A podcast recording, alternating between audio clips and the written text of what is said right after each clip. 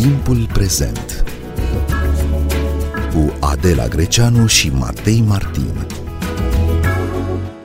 Ce s-a întâmplat la nivel climatic în lunile de pandemie?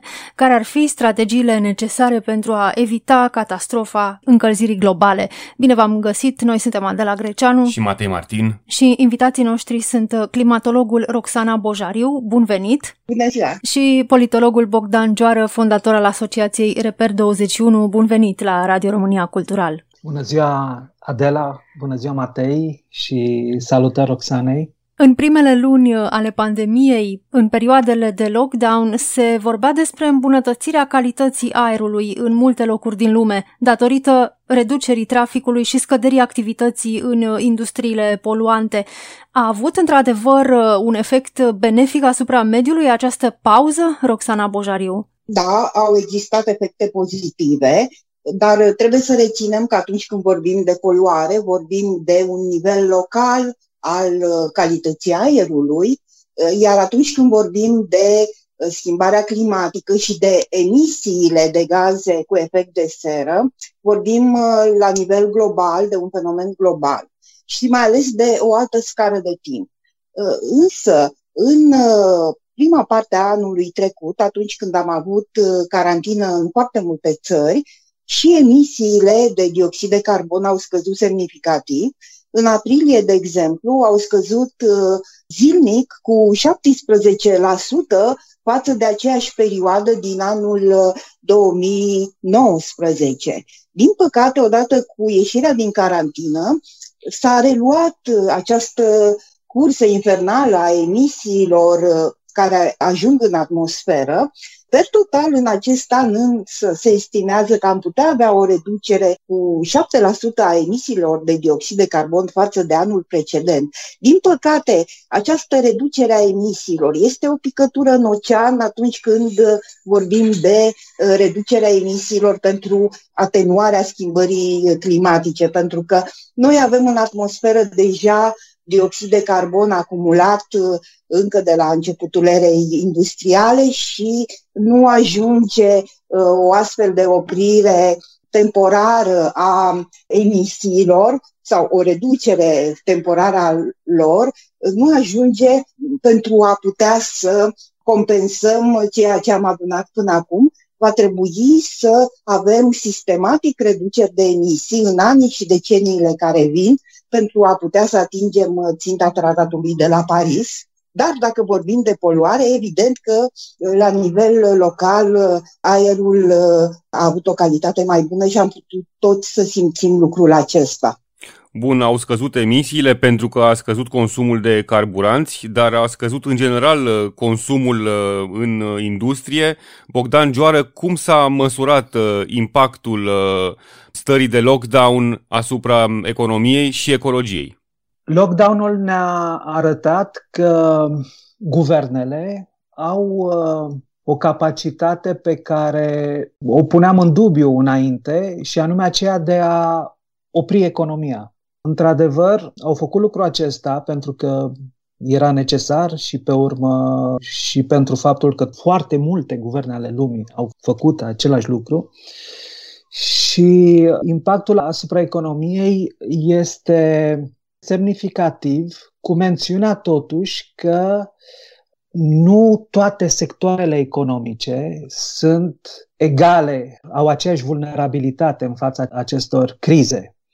Cred că lucrul ăsta e o pildă pe care trebuie să o învățăm uh, de la criza COVID, uh, inclusiv pentru criza climatică. Adică uh, am văzut acum că nu toate grupurile sociale, nu toate comunitățile sunt expuse în același mod crizei COVID și la fel în faza crizei climatice e o criză globală, ne va afecta pe toți, dar ea este inegal distribuită între grupurile sociale. Nu suntem cu toții egali în fața incendiilor, în fața valurilor de căldură, în fața inundațiilor, în fața degradării solurilor, a furtunilor, a distrugerii ecosistemelor. Vor fi unii mult mai afectați decât alții și e cazul uh, acum în criza COVID, va fi cazul și cu criza climatică, care cred eu că va adânci fenomenal inegalitățile Criza COVID acum uh, poate adânci inegalitățile încât să atingă coeziunea națională, pentru că pur și simplu suntem foarte, foarte diferit expuși, dar criza climatică va putea chiar să pună în pericol coeziunea națională. Statele Unite ale Americii au părăsit luna trecută acordul climatic de la Paris, semnat în 2015 de majoritatea statelor lumii și care prevede limitarea creșterii temperaturii medii la nivel global la mai puțin de 2 grade Celsius. Ce impact are ieșirea Statelor Unite din această înțelegere mondială, Roxana Bojariu? Impactul este foarte important pentru că Statele Unite ale Americii sunt, de exemplu, pe locul 2 la emisii după China. Pe de altă parte, Statele Unite sunt uh, în uh, această elită a cunoașterii privind schimbarea climei pe de-o parte, pe de altă parte sunt iarăși uh, în uh, fruntea celor care dețin și dezvoltă tehnologii care pot să ajute foarte mult la atenuarea și adaptarea la schimbarea climei. Totuși, uh, trebuie să remarcăm că, deși ieșirea din tratat durează, a durat aproape un an, cred că un an și ceva, reintrarea în tratat uh, durează mult mai puțin. Practic, uh, după ce noua administrație vine la Casa Albă, probabil că nu mai mult de o lună va fi necesar pentru a se îndeplini toate procedurile pentru a reintra în tratat și am înțeles că noua administrație de la Casa Albă chiar și-a exprimat uh, această opțiune de a avea imediat reîntoarcerea în tratat. Să fim deci optimiști din acest punct de vedere. Bun, revenirea la tratat este simplă, e un gest formal până la urmă, în schimb toți ceilalți pași uh, contează mult mai mult și au un impact asupra economiei. Uh, Bogdan Joară, ce înseamnă asta pentru economia Statelor Unite? În ceea ce privește diagnosticul uh, schimbărilor climatice, există un consens solid la nivel internațional. În schimb, în ceea ce privește soluțiile pentru a ieși din schimbările climatice, acest consens nu prea mai există. Sunt dezbateri raționale, argumentate, dar nu neapărat consensuale în privința soluțiilor uh, economice pentru ieșirea din criză. Aceste dezbateri privesc uh, Poate nu toate sunt prezente în România, dar uh, privesc uh, absolut toate dimensiunile soluțiilor, energiile regenerabile, diferitele sectoare ale economiei. Deci, deci nu există o cale de ieșire bine cunoscută, o viziune prospectivă unitară în privința asta. Dar ceea ce cunoaștem foarte clar, și aici cred că comparația cu criza COVID are multe limite, e faptul că schimbările climatice, de fapt, nu reprezintă o criză. Nu sunt o criză, nu vor fi o criză, ci o transformare definitivă, irreversibilă a sistemului climatic planetar. Într-o criză intri și te întorci la starea de sănătate. E bine, în ceea ce privește schimbările climatice, această reversibilitate nu există. Întoarcerea la normal, acea întoarcere la normal de care se discută într-atâta, nu este posibilă în privința climei. Asta ar trebui să o înțelegem, dar nu prea cred că s-a înțeles acest lucru, pentru că dacă ne uităm la mai toate planurile de redresare care s-au votat uh, de guverne în Europa, dar un pic peste tot în lume, sunt orientate toate masiv către industriile trecutului. Nu există uh, nici în Statele Unite, din câte am perceput, nici în, uh, în România, nici în țările europene pe care le cunosc eu mai bine, o cale de abandon a paradigmei trecute din economie și de instalare într-o, într-o nouă paradigmă. Chestia asta e nevoie să o înțeleagă guvernanții noștri, dar și cetățenii, consumatorii. Acum acceptăm măsurile pentru criza COVID pentru că sunt punctuale și sunt temporare. Ori pentru schimbările climatice nu putem aplica măsuri punctuale și temporare. Trebuie să aplicăm măsuri sistemice, perene, durabile, care să rupă cu paradigma trecutului, care e o paradigmă consumistă, productivistă, extractivistă, care uh, susține aceste procese prin uh, îndatorare economică, prin bule speculative pe piețele financiare și așa mai departe. Deci cred că e absolut important ca în toate sferele societății să înțelegem că în ceea ce privește clima, reîntoarcerea la normal nu este posibilă și trebuie să construim o nouă economie. Cel puțin la nivel european există un consens în ceea ce privește protejarea climei și în general a mediului înconjurător. Există un așa zis Green Deal european. Roxana Bojariu, cât contează aceste acorduri, aceste înțelegeri la nivel regional până la urmă din perspectiva planetară? Contează foarte mult și la nivel regional pentru că Europa Uniunea Europeană, ca lider în uh, acest efort pentru atenuarea schimbării climatice, e un exemplu. Un exemplu pentru celelalte națiuni, un exemplu pentru celelalte organizații statale, în așa fel încât se poate ajunge apoi la un uh, efort susținut global, de fapt, la ceea ce tratatul de la Paris uh, pune ca țintă limitarea creșterii temperaturii medii globale sub 2 grade Celsius și mai bine 1,5 grade Celsius la sfârșitul secolului față de nivelul preindustrial.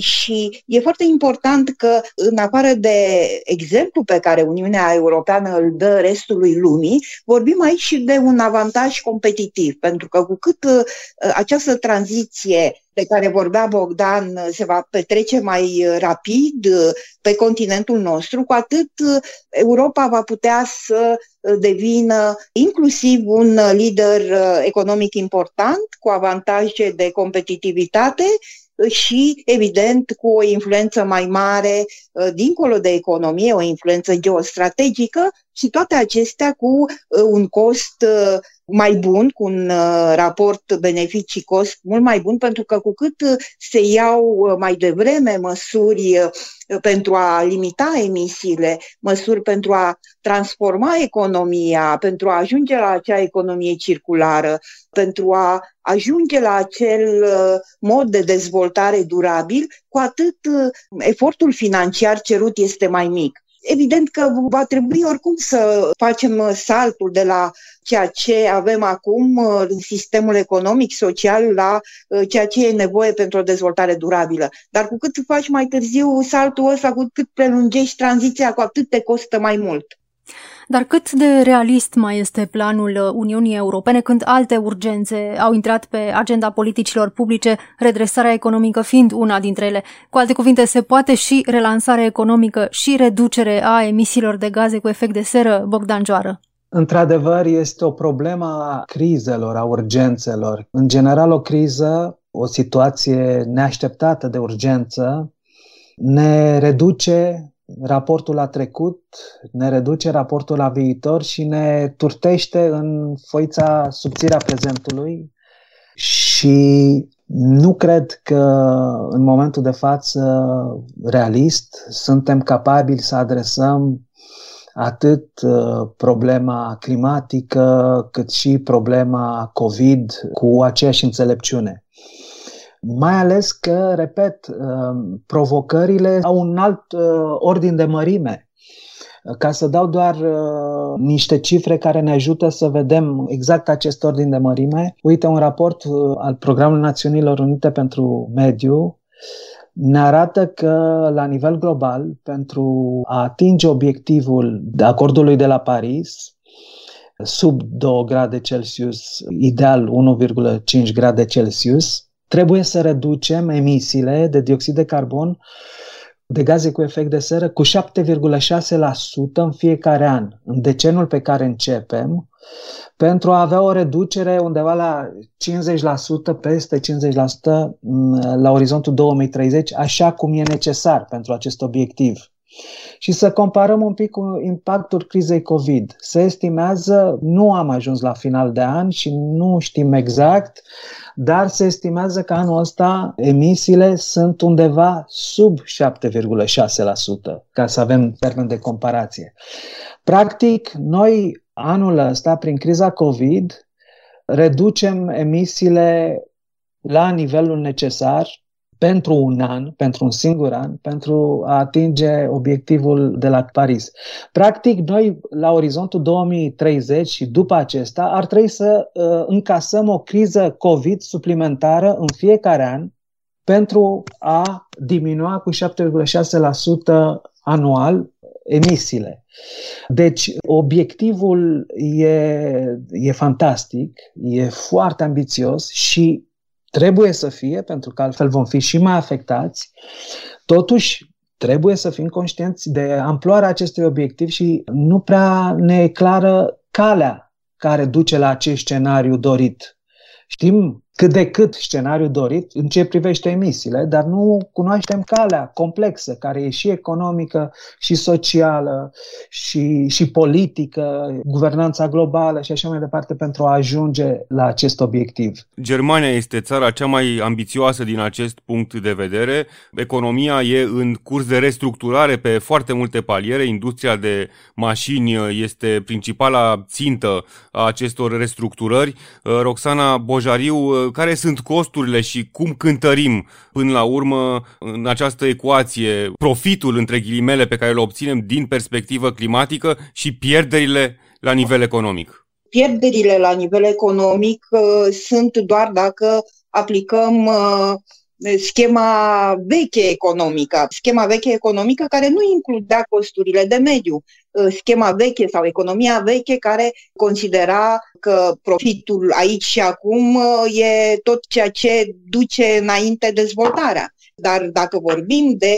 noua economie, o economie durabilă, circulară, atunci costurile de mediu sunt acolo și evident că nu mai vorbim de pierderile la modul învechit al economiei învechite. Evident că transformarea cere însă niște costuri uh, pe toate dimensiunile uh, și e nevoie de transformări economice, dar și sociale, chiar transformări culturale, pentru că la nivel de persoană fiecare dintre noi va trebui să trăiască cu totul altfel în uh, sensul proceselor naturale și nu împotriva lor, cum am făcut de multe ori până acum.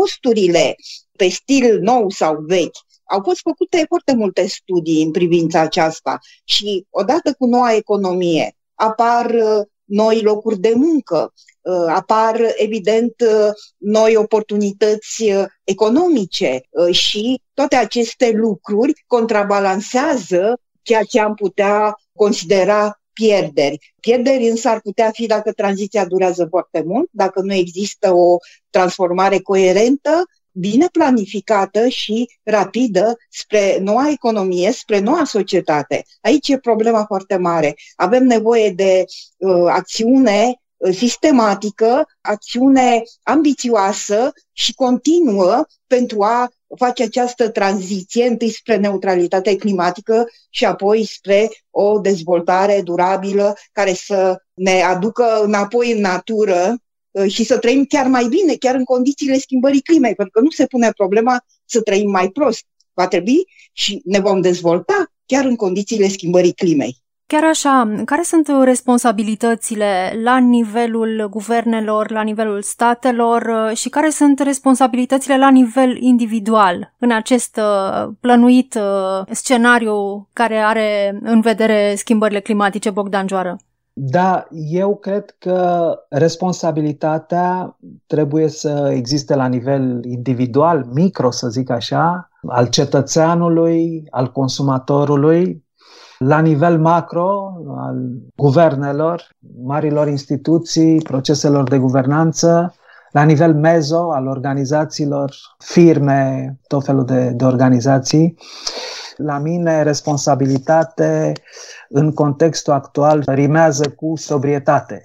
Eu cred că peste tot trebuie să conștientizăm uh, nevoia sobrietății, o existență socială a individului, a, a țărilor, mai puțin consumistă, productivistă, extractivistă și toate trăsăturile pe care modelul actual le are. Dar nu ne este ușor să promovăm această sobrietate. Roxana înainte zicea un lucru foarte just și anume că putem trăi mai fericiți. Cred că perspectiva contracției acestui hibris, uh, lipsei de măsură în care trăim astăzi, nu neapărat ne va duce la o viață mai puțin fericită. Cred că trebuie să îmbinăm decența cu sobrietatea, să înțelegem în mod diferit dezvoltarea decât modul cantitativist în care o înțelegem astăzi. Și din punctul meu de vedere, educația nu ține pasul nicăieri în lume cu această provocare, dar la noi e pur și simplu absolut jale din punctul ăsta de vedere, educația are mari dificultăți în alinierea ei cu competențele, cu cunoștințele necesare în secolul 21. Ce face România pentru reducerea poluării și a emisiilor de gaze cu efect de seră? Roxana Bojariu. Suntem uh, membri ai clubului european, Europa care e lider în uh, acest efort uh, pentru atenuarea schimbărilor climei și atunci avem și noi, ca membri ai Uniunii Europene, ținte coerente cu politica Uniunii Europene, ținte care uh, sunt uh, relativ uh, ușor îndeplinibile, ca să spun așa, mai ales uh, că noi suntem într-o situație totuși specială. La noi uh, restructurarea a venit vrând nevrând după anii 90, o restructurare care s-a făcut evident fără a planifica decuplarea economiei de carbon, dar care pe urmă a evoluat și chiar și pentru economia României, începând din anul 2013, se observă că odată cu creșterea produsului intern brut avem o scădere a emisiilor, ceea ce înseamnă un început de decuplare a economiei noastre de carbon, o decarbonizare, decarbonizare care evident e un proces uh, la nivelul întregii Uniuni Europene.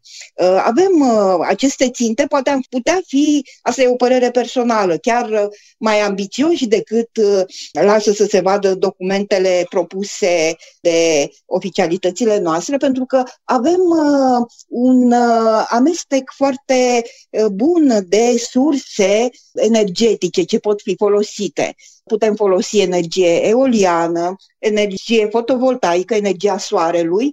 Evident că și uh, energia hidro este bună atunci când se folosesc acele tehnologii în care emisiile nu sunt uh, crescute și nu avem probleme de mediu. Avem, uh, deci, uh, uh, o posibilitate largă de a folosi energii regenerabile din ce în ce mai mult în așa fel încât să putem să ajungem la o generare de energie cât mai verde. Nu toate țările din Uniunea Europeană au uh, astfel de condiții bune. De exemplu, în Polonia, 90% din generarea de energie se face pe bază de cărbune. Vă dați seama ce e problemă pentru ei.